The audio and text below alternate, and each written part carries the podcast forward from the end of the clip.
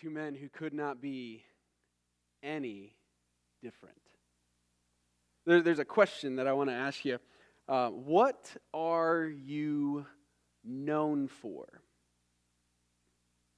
What are you known for? If, if somebody was going to, to describe you, how would they do so? How would they, how would they, how would you describe yourself? If you were going to describe yourself to somebody, what would you say to them? And, and there's, there's, there's not bad ways to describe myself. I'm, I'm, a, I'm a father. I'm, I'm a husband. Those are, those are things that I'm known for. Uh, these men were known for a few things. Matthew was known as a tax collector. Simon the Zealot was known as a zealot, and it's part of his name. I mean, when you get labeled as a guy who runs around and just stabs people and run away, like that, that is, you are known for that. Like that's part of your identity. And yet, these two guys become known as followers of Jesus. And there's this dramatic transformation that takes place. Allegiances shift, passions and desires and, and, and what, what is important completely turns on its head. And the, the contrast of these two guys is probably the most stark of any two that are in the group of 12. And we know a whole lot more about Matthew than we know about Simon. But the cultural context and what was happening at this point in time in Israel is really, really significant to help us understand what, what they were trying to depict. And, and it was a, a few weeks ago, and trying to even preface the, the, the, the starting point of where the gospel accounts emerge uh, that we discussed how there would have been a 400 year period of silence, that Malachi had spoken. God had spoken through him. Malachi spoke the word of the Lord, and you had 400 years of silence. God was not revealing things through his prophets any longer. There was silence there. And during that course of time, the world was turned upside down through military conquest, through Alexander the Great's desire to have everybody just be Greek. And so there was even uh, oppressive regimes coming in trying to just flatten cultural distinctions. We're going to Hellenize everybody. We're going to make everybody speak Greek. There's going to be no cultural distinctions anymore. And then, and then the Jews win a little bit of their freedom back. And then Rome comes in and occupies about six decades before Christ was born. And part of Rome's occupation included taxes. There was a couple different taxes that would have taken place in the Israel nation that Rome would have placed on them. One was a census tax. Luke 2. In those days, there went out a decree from Caesar Augustus that all the world should be taxed. Rome had that much power and influence that the world was going to be taxed. Every the kind of the known group of individuals there that were under Roman authority and control had to go be counted, had to pay tax.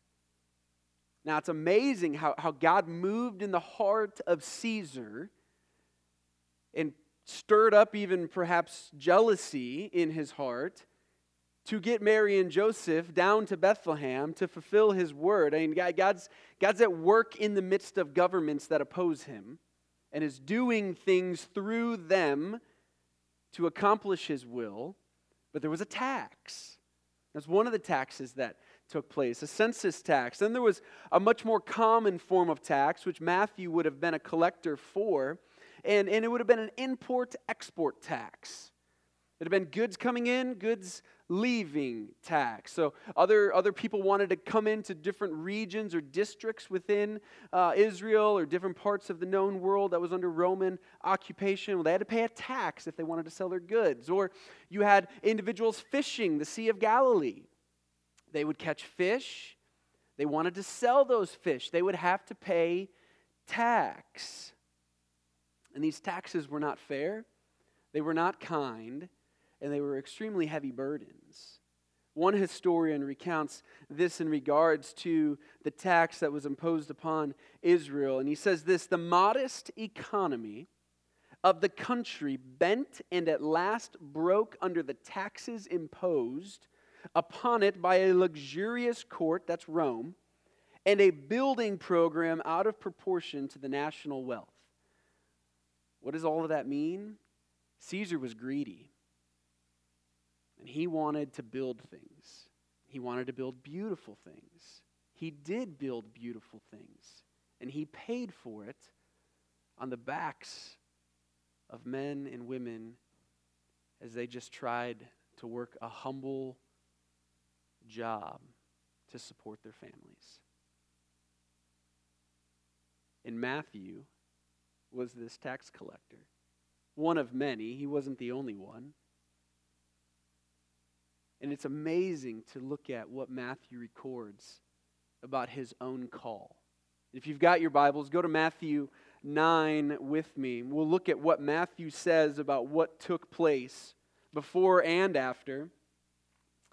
This event is also recorded in Luke 2, or excuse me, Luke 5, Mark 2, so we have three different accounts that we can compare some details to. Matthew doesn't tell us that this event happened by the sea, but Mark does. What sea would this have been? It would have been the Sea of Galilee. It was the sea where Jesus' ministry hub happened for several months and years. It was the sea that James and John and Peter and Andrew would have fished in. And it's entirely possible that Matthew extorted some of the very men who would become his fellow apostles. Matthew records for us in the ninth chapter of his gospel account what took place. As Jesus passed on from there, he saw a man called Matthew sitting at the tax booth. So Matthew tells us where he was. He's at work. His government supported, backed job, centurion enabled profession of being able to charge whatever he wanted as long as Caesar got his cut. And he said, that was Jesus said, Follow me. And in all three gospel accounts, the response recorded is exactly the same. And he rose and he followed him. In verse 10, we're told that Jesus reclined at table in the house. Behold, many tax collectors and sinners came and were reclining with Jesus and his disciples. And when the Pharisees saw this, they said to his disciples, Why does your teacher eat with tax collectors and sinners? But when he heard it, he said, Those who are well have no need of a, physician, but those who are sick. Go and learn what this means. I desire mercy and not sacrifice. For I came not to call the righteous, but the sinners. Matthew's call of his, or his account of his call is, is, is amazing. You see the call of Jesus there on display. Where Matthew is at work, he's at his government job, and Jesus just comes up and says, Follow me. And then immediately, in an instant, everything this man was known for completely crumbled away and radically changed. Now, perhaps there was still some out there that really struggled naturally with who this man once was. But as far as Matthew was concerned, he wasn't known as a tax collector anymore.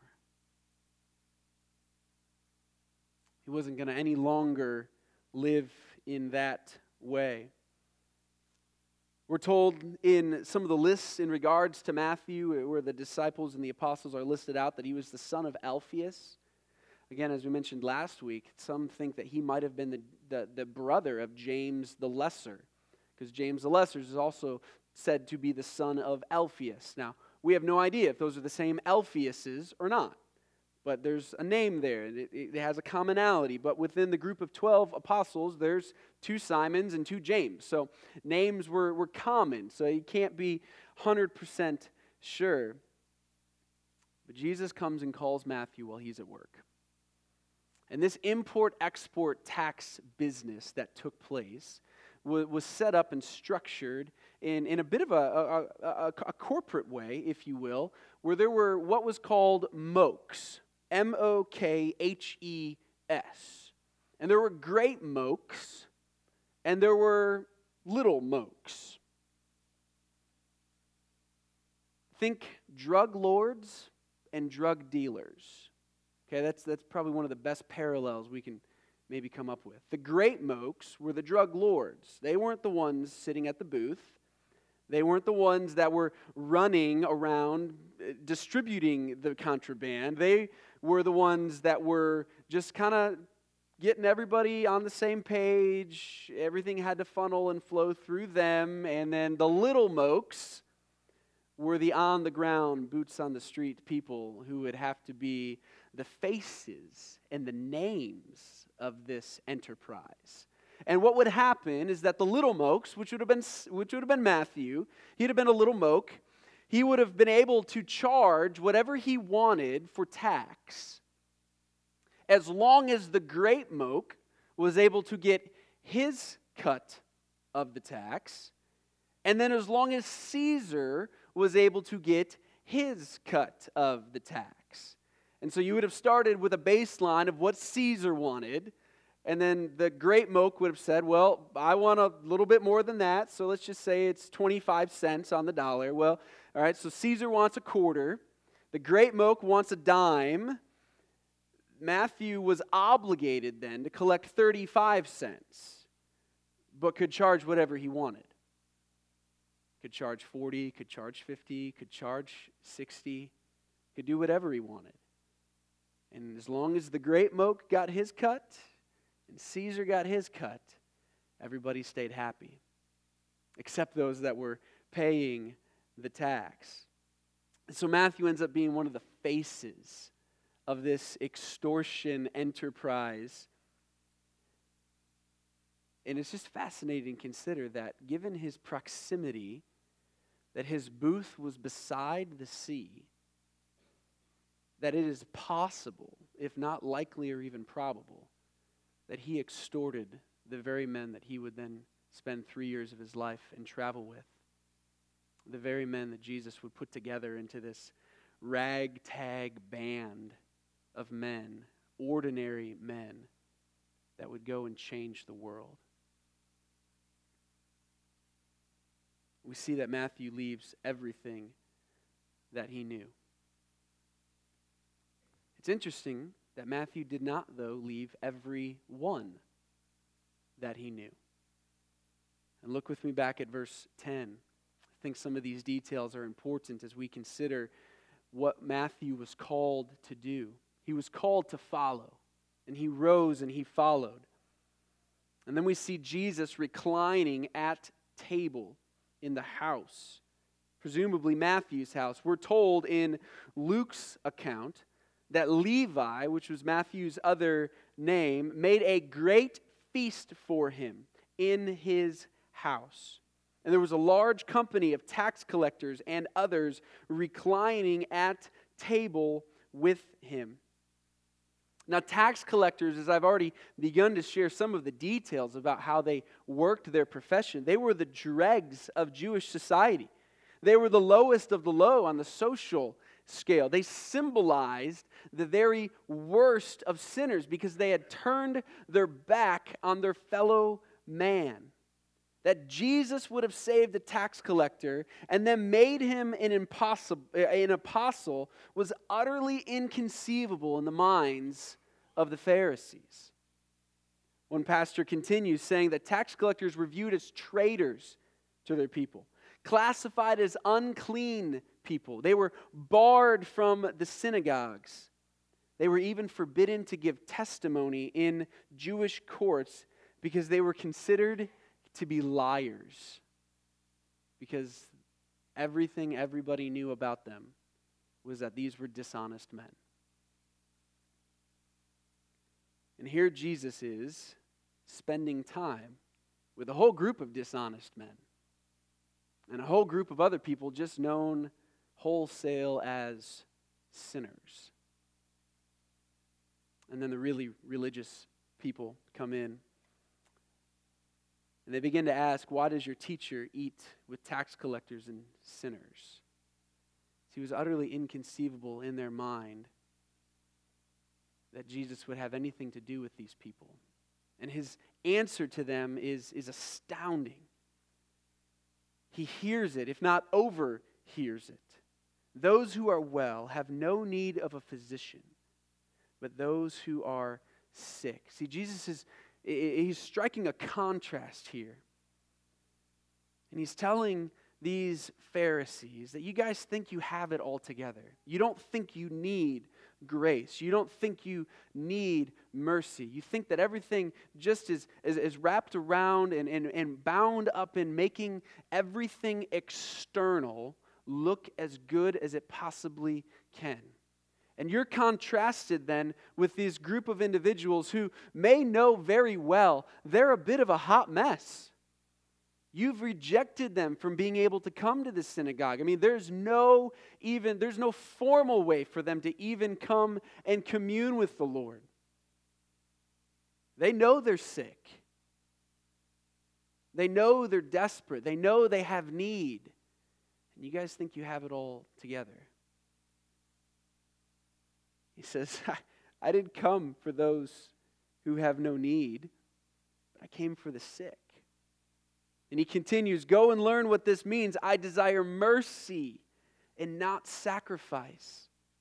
It's a quotation from an Old Testament prophet. It shows up prophets. It shows up several different times in, in, in just kind of slightly different variations of the same type of phrase where God is telling his people that all you guys are doing in the moment right now is you're, you're obeying the letter of the law. And yes, you're, you're sacrificing and you're giving and you're bringing your, your turtle doves and you're tithing your mint and your cumin and you're doing all of those things, but you've completely missed the heart of what I am trying to communicate to you.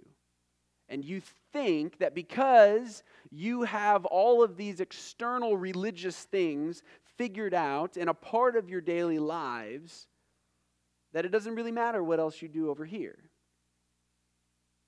So it doesn't matter how you treat somebody as long as you gave your tithes and offerings last Sunday. And we can very easily find ourselves slipping and falling into the same type of mentality that how I live Monday to Saturday doesn't really matter because I went to church on Sunday. I mean, there's even, there's even religious systems that propagate that idea. You just you, you come to church, you, you, you say your things, you, you get, some, get some blessings, and it doesn't matter what you do. And you just come back next week, and we'll just kind of rehearse the whole thing over again. And, and that's the idea that's at heart of what Jesus is striking at. That no, it actually does matter. It matters how you treat one another and it actually matters more than the fact that you had a lamb killed in your name for your sins last week. It matters a whole lot more that you didn't treat them kindly than you tithed your spices. It makes you wonder. It, it, it, makes you wonder what, what concept of salvation the Pharisees even had. And, and I would probably submit to you that they probably didn't have a concept of salvation in the way that Jesus came preaching the good news of salvation. That for the Pharisees, what they were aiming at was external conformity to God's law, that, that your, your actions looked good.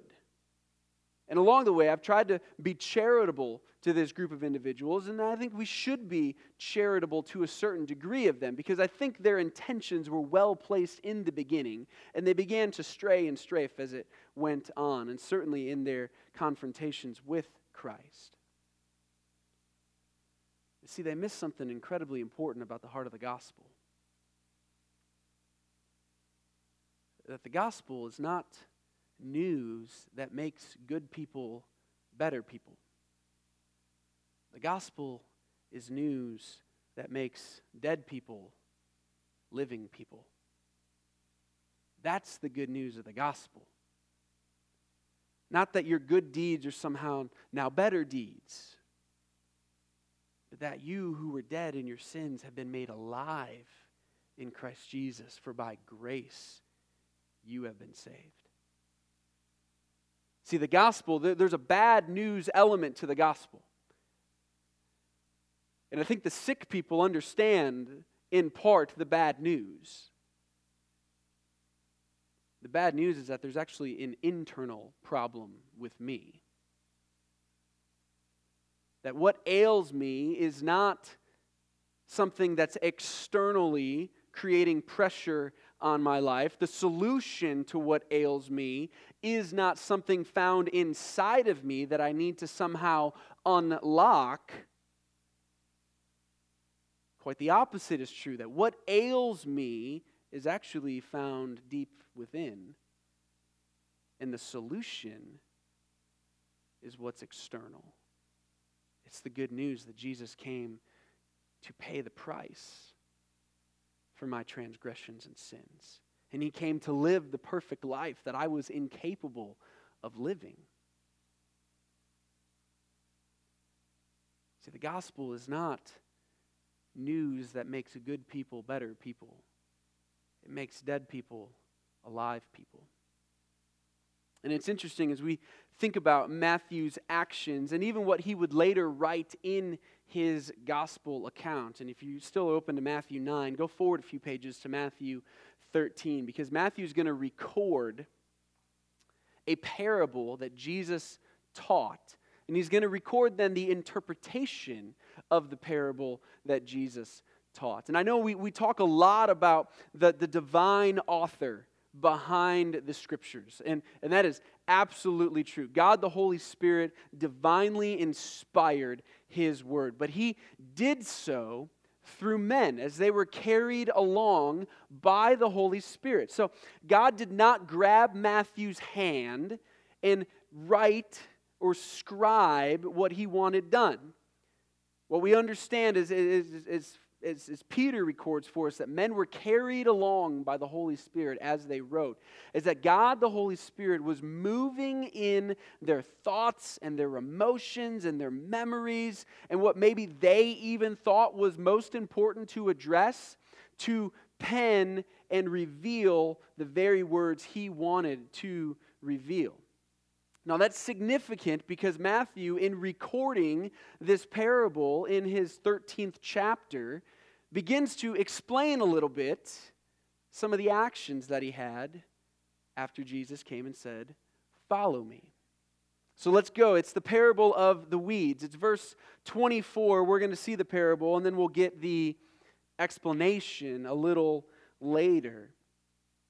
He put another parable before them, saying, the kingdom of heaven may be compared to a man who sowed good seed in his field. But while his men were sleeping, his enemy came and sowed weeds among the wheat and went away. When the plants came up and bore grain, then the weeds appeared also. And the servants of the master of the house came and said to him, Master, did you not sow good seed in your field? How then does it have weeds? He said to them, An enemy has done this. So the servant said to him, Then do you want us to go and gather them? But he said, No, lest in gathering the weeds you root up the wheat along with them. Let both grow together until the harvest, and at harvest time I will tell the reapers, Gather the weeds first and bind them in bundles to be burned, but gather the wheat into my barn. This was one of the parables that Roy sat and explained to with our group while we were in Ireland. Because this is a, it's a significant parable in regards to what his ministry purpose and actions look like. Because the church and the, the word church, the word Bible, the word missionary, all of those things in Dublin are very, very um, they're words that do not at all communicate or engender good feelings. It's probably the best way to say it. You say those words, you're going to get negative responses. This mural was on, there it is. This mural was on the wall of the little cafe. It's called a gaff, the little cafe area in our hostel. It doesn't take a long time to see what's really striking about that, and it's not the golfer or Beethoven, it's the angry priest.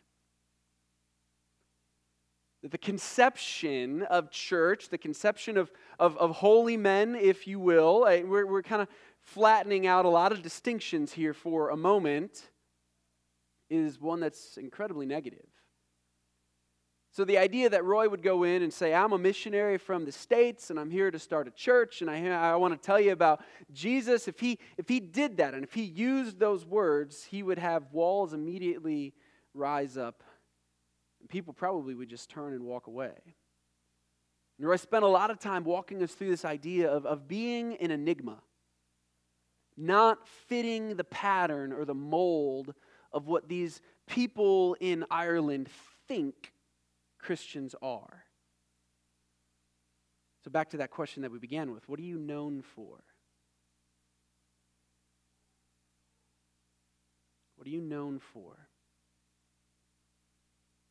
We have a growing negative stereotype and understanding of the church, of the Bible, of quote unquote religion in our culture. I mean, it's rapidly racing ahead, full steam.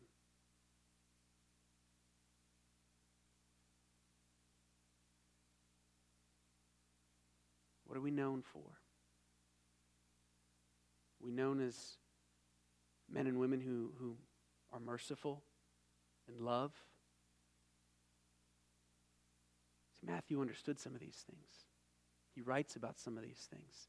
And here we have the interpretation of this parable. In verse 36, then he left the crowds and went into the house, and his disciples came to him, saying, Explain to us the parable of the weeds and of the field.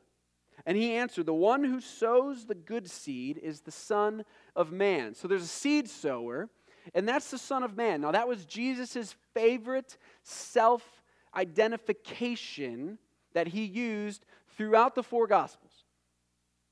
So that's him. Jesus is the seed sower. The field is the world. The good seed is the sons of the kingdom, the weeds are the sons of the evil one, and the enemy who sowed them is the devil. So here you have these parts of this parable explained. Now, we just need to, for a moment, understand that when Matthew, earlier in chapter 13, gives the parable of the sower, it's, it's a lot of the same metaphor. It's very similar language, but Jesus is making two very different points. In the beginning of Matthew 13, in the parable of the sower, the seed is actually the gospel message. It's the good news, it's the word. Here later in Matthew chapter 13, Jesus gives us essentially the same type of metaphor, but says, no, the seed is actually the people. So both are true. It, it, the, the, people are placed into the field, which is the world, that, that the, sow, the seed sower, Jesus himself, places the sons of the kingdom, those who have placed their faith and trust in Jesus Christ, into a mission field so that they would be gospel seed themselves and share gospel seed. So, so both are there. And that's exactly what you see Matthew do. Jesus comes and says, Follow me. He gets up, he follows, he leaves everything. And the only other thing that it appears he knows how to do is get around everybody who he knows, which would have been the very, very lowest, worst people in society, and plants himself squarely, or probably more accurately said, is planted by Jesus in the lives of these people to be gospel seed and to share the word, the gospel seed. We see Matthew demonstrate these things.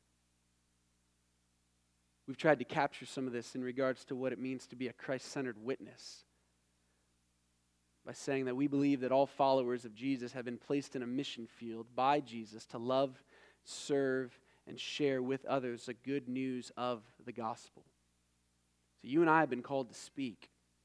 We've been placed where we are as gospel seed in order to speak.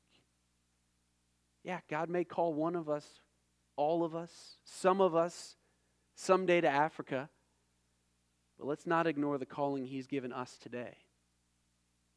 We're to be salt and light for Him right where we already are. That's what you see Matthew do. That's what you see take place in this man's life. That's what he writes about later as he's re- remembering and putting on to papyrus the, the parables of Jesus. Oh, yeah, that, that, that makes sense. That Jesus takes his people and he plants them where he wants them to be so that they can be gospel seed. They can be the merciful people. And then they can share the gospel seed. As I said earlier, these two men could not be more different.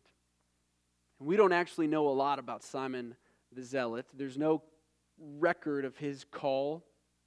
We, we have a record of Matthew's call. We know where he was. We know the geographic proximity that he was in. We know what he was doing at the time. We know exactly what he did after. We have none of those details in regards to Simon.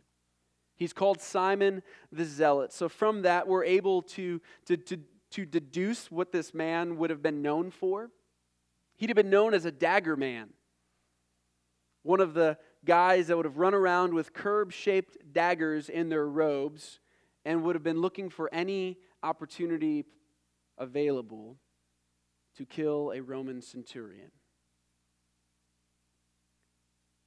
So just think for a moment God's grace on display of these guys.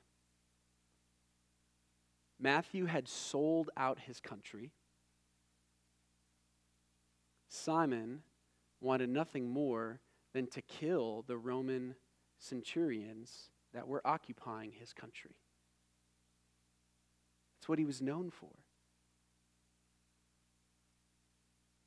Those divides don't get much sharper. I mean, this goes probably way beyond Republican and Democrat.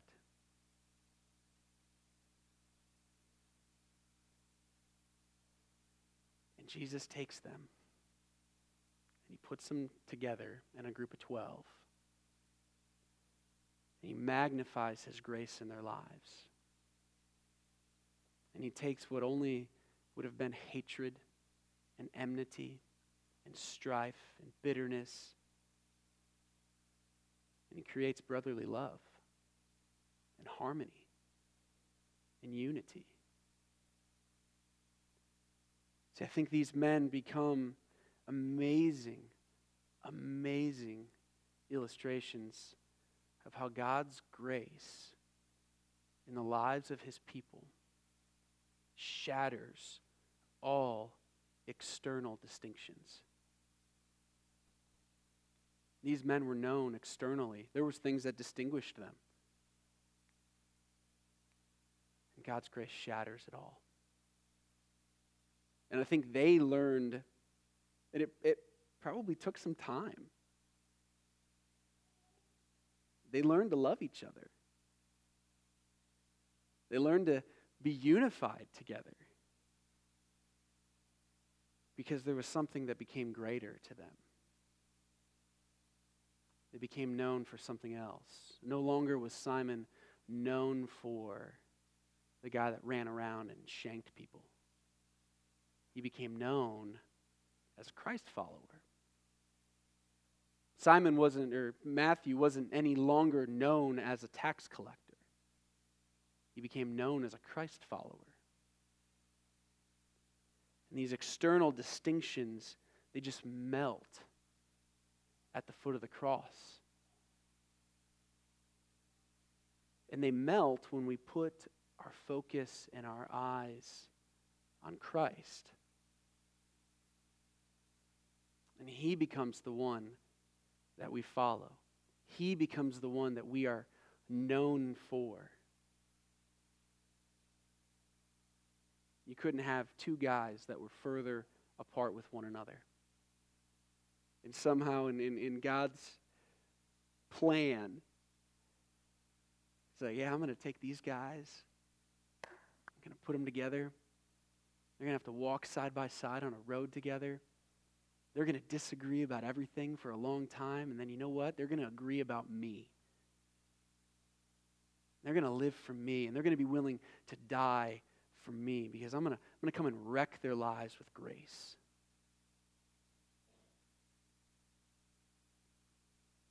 We see in Ephesians 2, I think it's verse 7, that we're told by the Apostle Paul that God works in our lives and does things by His grace in our lives so that we will be a demonstration of His grace in the heavenly realms. That God is declaring to the angelic and the demonic hosts hey, guess what I'm going to do? I'm going to take this hardcore Republican, I'm going to take this hardcore Democrat, and they're going to learn to love each other. I'm going to take this zealot and this traitor, and they're going to learn to love each other. And they did so because they learned to love Jesus.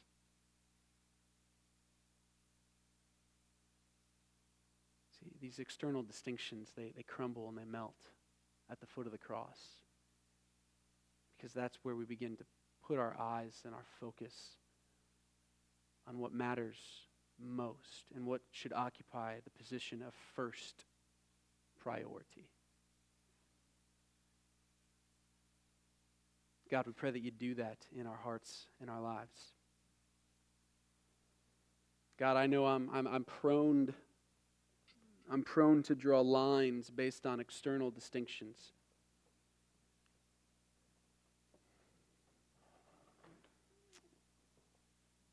God, I'm prone I'm prone to think that way. I'm also prone to not act like Matthew.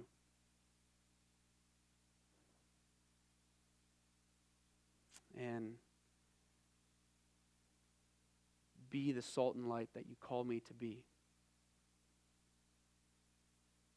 So, God, I pray that you'd use, use these men and what you've done in their hearts and in their lives and the demonstration of your grace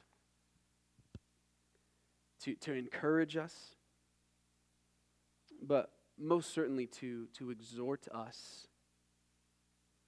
to think differently, to have a different focus in heart's affection. And so, Lord, we pray that you would help us to, to focus on your grace and to magnify and marvel at your grace. And to have our eyes and focus be on Jesus. And it's his name we pray. Amen.